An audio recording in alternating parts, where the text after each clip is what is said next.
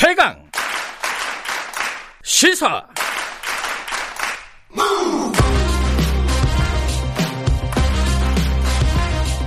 지금 여러분께서는 김경래 기자의 최강 시사를 듣고 계십니다.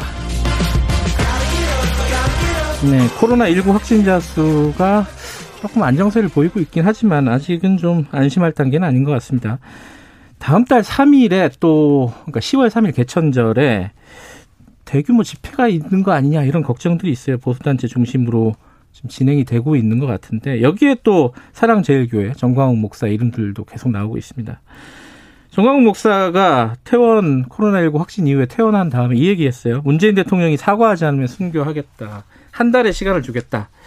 순교가 뭐냐? 대규모 집회하자는 건가? 아니면 여러 가지 다른 상황들에 대한 포석인가?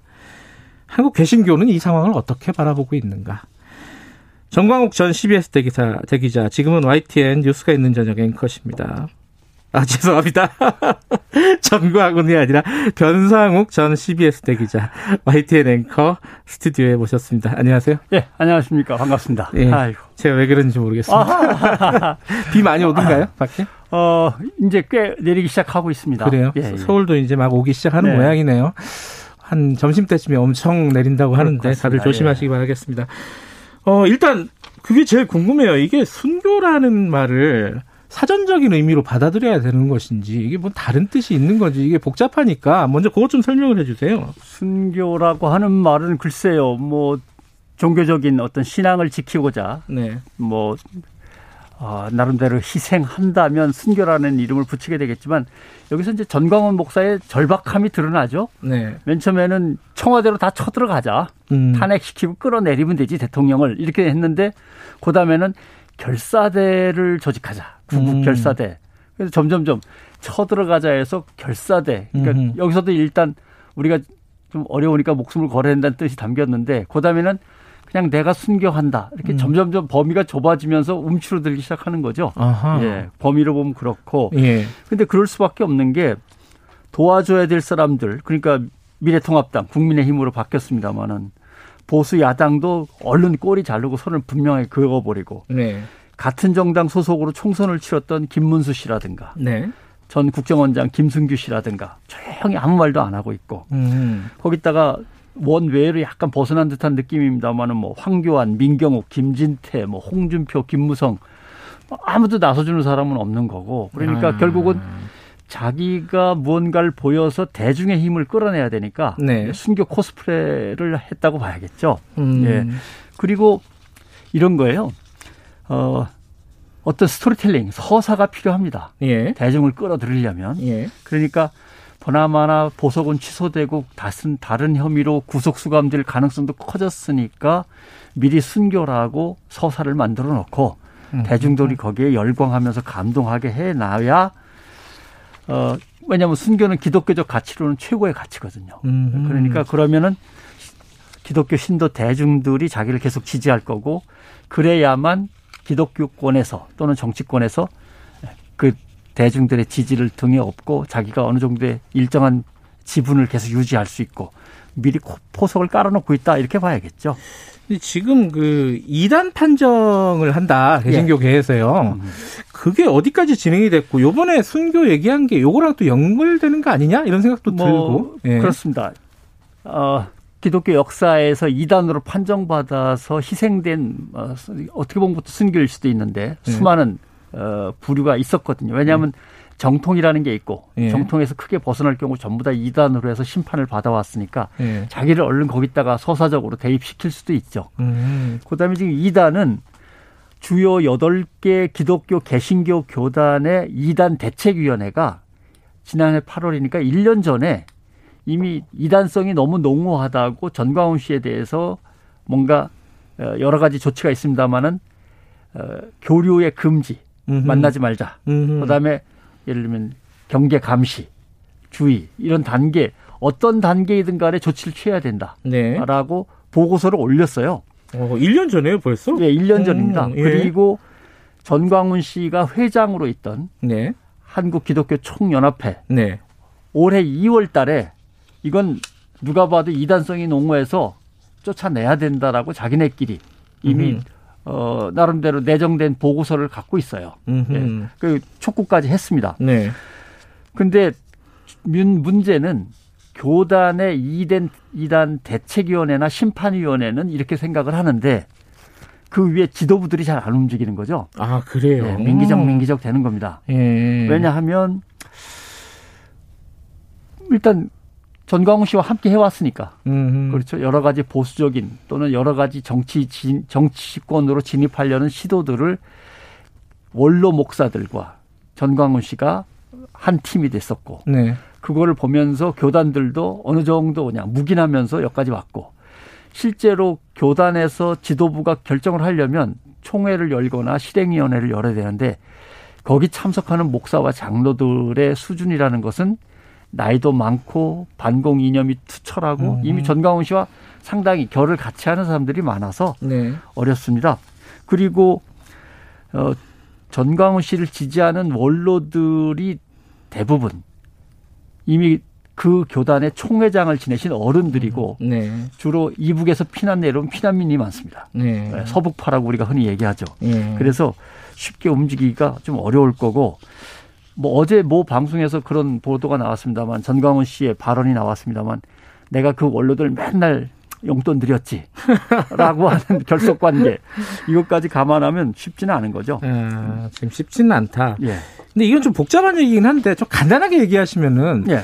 뭐가 이단이에요, 이 사람이? 음, 하나님이 나한테 카톡으로 맨날 뭐 얘기를 보내거나 전화를 하셔갖고 이래라 저래라 하신다. 아 그렇게 얘기해요? 그렇게 얘기하면은 이걸 직통 계시라 그래가지고 이단으로 칩니다. 아. 예, 신비주의 이단으로 간주합니다. 아하. 정광훈 씨는 뭐 내가 하나님한테 물어보니까 이런 식으로 대답하더라라는 얘기는 수없이 했고 까불면 하나님도 나한테 혼나지. 맞아요, 맞아요. 예. 그 얘기했어요. 이거는 예. 성령의 본체를 언급하는 것은 이것도 이단으로 간주합니다. 아. 하나님과 맞먹는다고 자기가 스스로 아, 스스로를 성령으로 예. 생각한다는 거예요. 그 다음에 아. 성경은 개신교에서는 66권으로 돼 있습니다. 예. 그 중에 다섯 권은 모세가 썼다고 하는 건데 창세기부터 앞에 부분 앞에 부분이죠. 예. 예.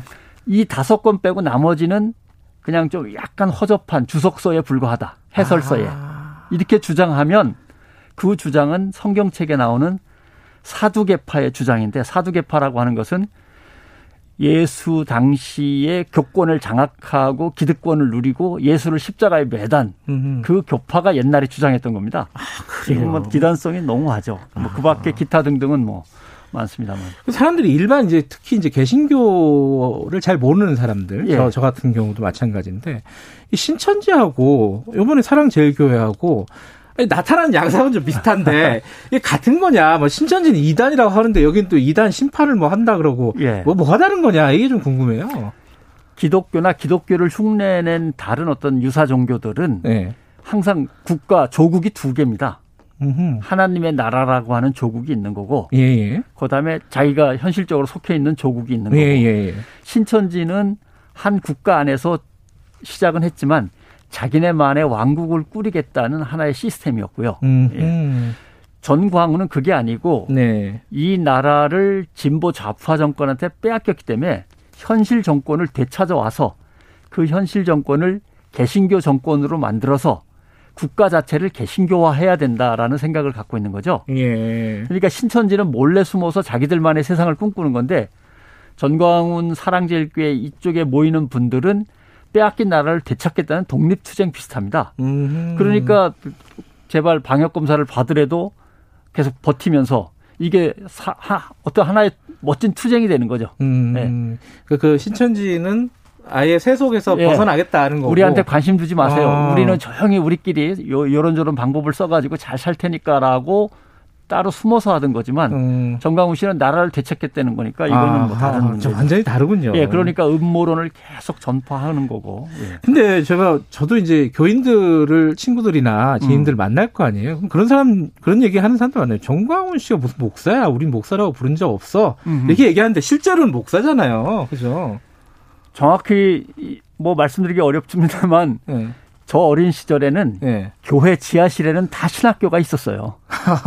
무인가 신학교라고 하는 거죠. 예. 이게 나중에 이제 인가 신학교로 다 바꾸는 과정이 진행되는데 예. 정광우 씨는 그 경계선에서 왔다 갔다 하면서 무인가 신학교를 다니고 인가된 신학 대학원을 다닌 걸로 지금 대충 돼 있는데 교단에서 제명 처분됐습니다. 음, 그럼 목사가 아니어야 되는데 네. 제명 처분 되기 직전에 빠져나와서 새로운 걸 만들어 갖고 자기가 거기 속해 버렸어요. 아. 그러니까 애매하죠. 그런데 항상 방송국에 전화는 많이 와요. 항의 전화. 그 사람을 왜 목사라고 부르냐? 그러니까요. 씨라고 불러자. 네. 목사 아니다. 네. 그러면 한국교회 어디서든 간에 공식적으로 목사가 아니라고 얘기를 하든지 아무도 얘기를 안 하잖아요. 아, 교회 교단에서 네. 얘기 안 하면서 어떤 교단이나 어떤 협의체에서도 음. 얘기를 안 해요. 그러면서 계속 개인적으로 항의를 하죠. 음. 그럼 자기네들은 뒤에서 손에 더러운 거 안 묻히려고 하면서 방송국이나 신문사에는 목사라고 부르지 말라. 음흠. 목회자 협의회는 그런 성명을 냈는데 이건 협의회일 뿐이고 음흠. 공식 교단들이 움직이지 않는 게 문제죠. 궁금한 거는 이 정광훈 목사라는 사람이 굉장히 좀 특이하잖아요. 좋게 말하면은 예. 특이하기도 하고 어떻게 보면 잘 이해가 안 되는 행태들을 음. 벌이고 그런데 교인들은 굉장히 추종하지 않습니까? 열광적으로. 예. 지금 문 닫았는데 계속 교회 가고. 교인들이 추종할 만한 키워드를 확보하고 있는 거죠. 어떤 거죠? 일단은 어 대단히 죄송합니다만은 예. 여성 비하. 남, 아. 남자들한테 먹혀요.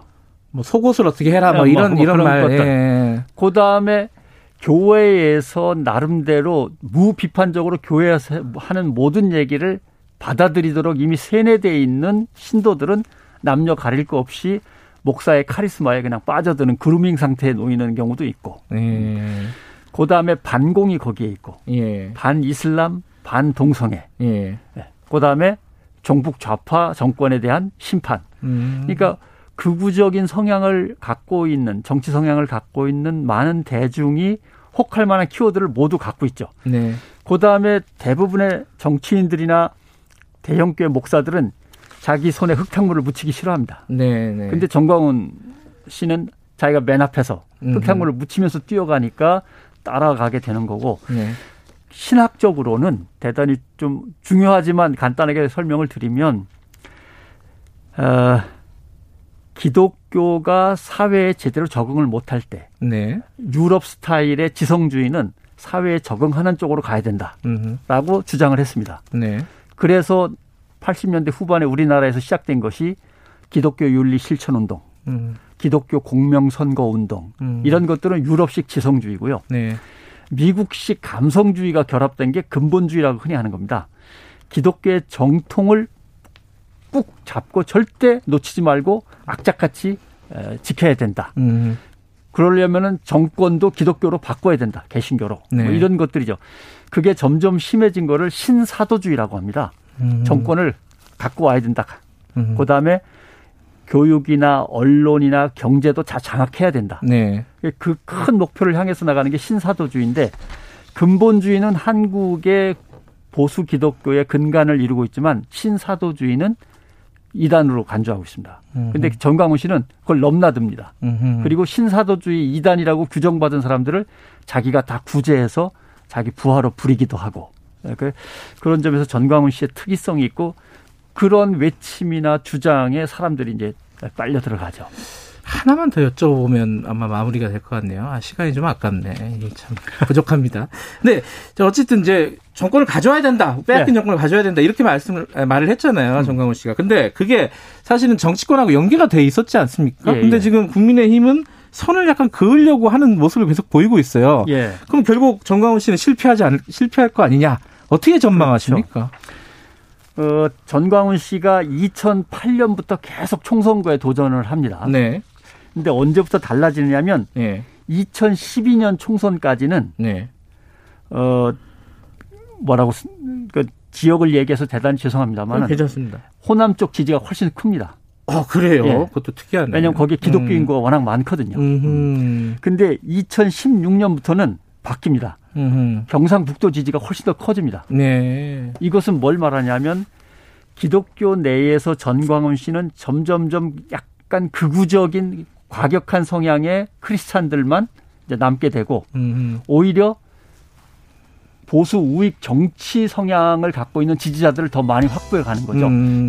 결국 전광훈 씨는 교회에서 일반 극우 정치 쪽으로 좀 자리를 옮기고 있는 중입니다. 네, 그걸 갖다 이제 총선의 흐름과 함께 볼 수 있는데 아마도 전광훈 씨는 보수 세력이 전광훈 씨를 기다려주든지 새로운 인물을 찾고 전광훈 씨를 버리든지 아니면은 계속 계산을 하는 상황에서 수감되느냐가 제일 관건이죠. 어떻게 음. 수감될 거냐. 그 다음에 서사가 어떻게 진행되느냐. 그걸 봐야겠죠. 알겠습니다. 오늘 여기까지만 드릴게요. 고맙습니다. 고맙습니다. 변상욱 전 CBS 대기자였습니다. 김경래 최강에서 2부는, 1부는 여기까지고요. 잠시 후 2부 8시에 돌아옵니다.